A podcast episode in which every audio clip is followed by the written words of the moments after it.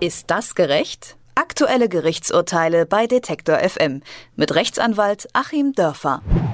Es klingelt und die Nachbarn stehen vor der Tür, aber nicht um ein Stück Kuchen vorbeizubringen, sondern um sich zu beschweren. Und zwar wegen Lärmbelästigung. Ob eine laute WG-Party oder die langwierigen Geigenübungen der Tochter. Im Normalfall ist das Ganze schnell mit einer Entschuldigung geregelt.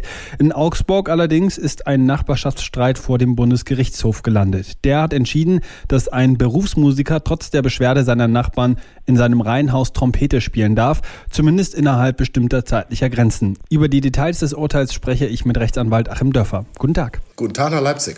Herr Dörfer, mit welcher Begründung darf der Trompeter denn nun im Haus weiterspielen? Er darf mit der Begründung weiterspielen, dass seine Interessen in dem ursprünglichen Urteil des Landgerichts Augsburg nicht genügend berücksichtigt wurden und äh, sozusagen seine Lärmentwicklung als Trompeter stärker akzeptiert werden muss, als das das Landgericht gesehen hat. Also haben sich die Richter des Bundesgerichtshofs im Grunde als die größeren Musikliebhaber erwiesen, weil das natürlich alles letztlich sehr, sehr subjektiv ist. Mhm.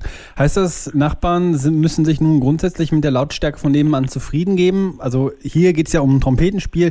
Wie ist es aber zum Beispiel, wenn meine größte Leidenschaft ist, dass ich den ganzen Tag in meiner Wohnung Fußball spiele? Müssen das die Nachbarn dann auch aushalten?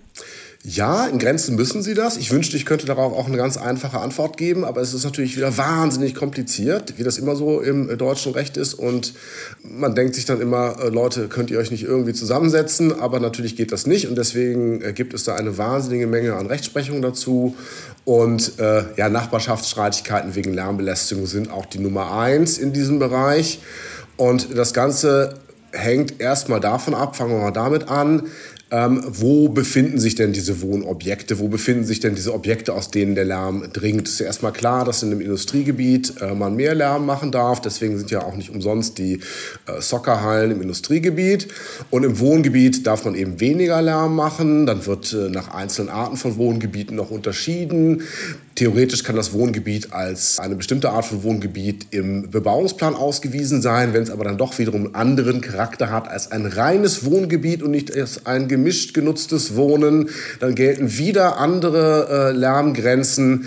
Also das ist Nummer eins. Man muss erstmal gucken, wo sind wir? Und ähm, danach richtet sich dann, welcher Lärmpegel darf herrschen. Jetzt ist es auch äh, da technisch nochmal kompliziert. Bei benachbarten Häusern wird der Lärmpegel im Abstand von, ich glaube, 50 Zentimetern unterhalb des geöffneten Schlafzimmerfensters gemessen. Man könnte es natürlich auch da einfach haben, aber warum sollte man es machen? Also eine ganz komplizierte Messung, die ich natürlich als derjenige, der den Lärm verursacht, auch gar nicht so richtig vorhersehen kann. Und äh, da darf dann ja in Wohngebieten im Grunde so der Geräuschpegel herrschen. Machen wir es mal einfach. Äh, zweier sich erwachsen äh, unterhalten der Menschen zwischen 22 und 6 Uhr, aber eben wohlgemerkt bei geöffneten Fenstern hat man ja noch die Option, das Fenster zuzumachen.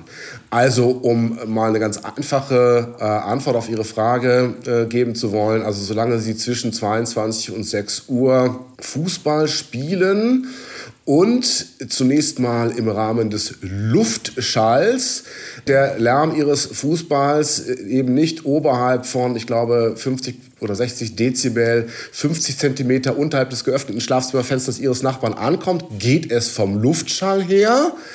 Jetzt haben wir aber noch den Körperschall, der wesentlich schwerer zu dämmen ist. Und äh, Fußbälle machen ja nicht nur Klatsch, sondern auch Bumm.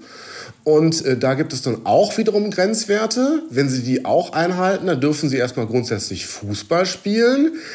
Und jetzt kommen wir eigentlich erst zu dem Punkt, wo hier in Augsburg und Karlsruhe gestritten wurde. Ja, wie viele Stunden denn? Und das ist natürlich wirklich sehr eine Frage des äh, da breiten Daumens des einzelnen Richters, der Abwägung hier. Im speziellen Fall ist es halt darauf hinausgelaufen, dass der Trompeter, der Berufsmusiker war, ähm, den normalen Übungsumfang für seinen Beruf einhalten darf und daneben dann eben noch mal zwei Stunden Schüler unterrichten darf. Das ist also für den Nachbarn zumutbar, wobei natürlich der Nachbar es je nach Musikgeschmack äh, weniger oder stärker empfinden wird. Aber das ist dann sozusagen ein objektivierter Maßstab des durchschnittlich Trompetenmusik interessierten Nachbarn. Ich fasse mal zusammen, um diese Frage zu klären, braucht man nicht nur ein Jurastudium, sondern auch ein Physikstudium. Wie sieht denn das aus der Perspektive der Nachbarn aus? Der Berufstrompeter, der darf weiterspielen, aber hat man nicht als Nachbar auch ein Recht darauf, äh, seine Ruhe zu haben? Ich habe eben kein grundsätzliches Recht darauf, äh, meine Ruhe zu haben. Ähm, wie schon die antiken Philosophen äh, ziemlich schnell gemerkt haben, ist der Mensch eben ein soziales Wesen. Und äh, ich muss damit leben, selbst wenn ich der absolute Misanthrop bin, dass halt diese hässlichen Dinger immer irgendwie um mich rum sind, diese Menschen. Und dass ich mit deren ähm, schreienden Schlipsen oder komischen Kopfhörern oder merkwürdigen Instrumenten eben bis zu einem gewissen Grade leben muss. Es geht also immer um den Ausgleich zwischen Interessen, äh, im Extrem eben um den Ausgleich zwischen jemandem, der am liebsten zwischen 6 und 22 Uhr ständig Schüler unterrichten oder selber Trompete spielen möchte, vielleicht sogar noch bei geöffnetem Fenster, weil das äh, vielleicht die Anblastechnik noch verbessert und auf der anderen Seite eben demjenigen, der dauerhaft seine Ruhe haben möchte, ähm, und dazwischen muss irgendein Ausgleich gefunden werden. Im Grunde gibt es den großen Tipp, ähm, seine Einstellung zu diesem Geräusch vielleicht mal ein bisschen zu ändern. Denn in dem Moment, wo ich mich entschließe, Kinder zum Beispiel vielleicht doch ganz nett zu finden, stört mich natürlich deren Geschrei weniger, als wenn das nicht der Fall ist. Der Bundesgerichtshof hat den Fall nach seinem Urteil nun an das Landesgericht in Augsburg zurückgegeben. Was wird da noch ausgehandelt? Da wird jetzt nochmal ausgehandelt, ähm, wie viele Stunden das Ganze laufen darf. Der Bundesgerichtshof hat da relativ klare Vorgaben gemacht, hat gesagt, vorher war das zu streng, ihr müsst das ein bisschen weiter sehen.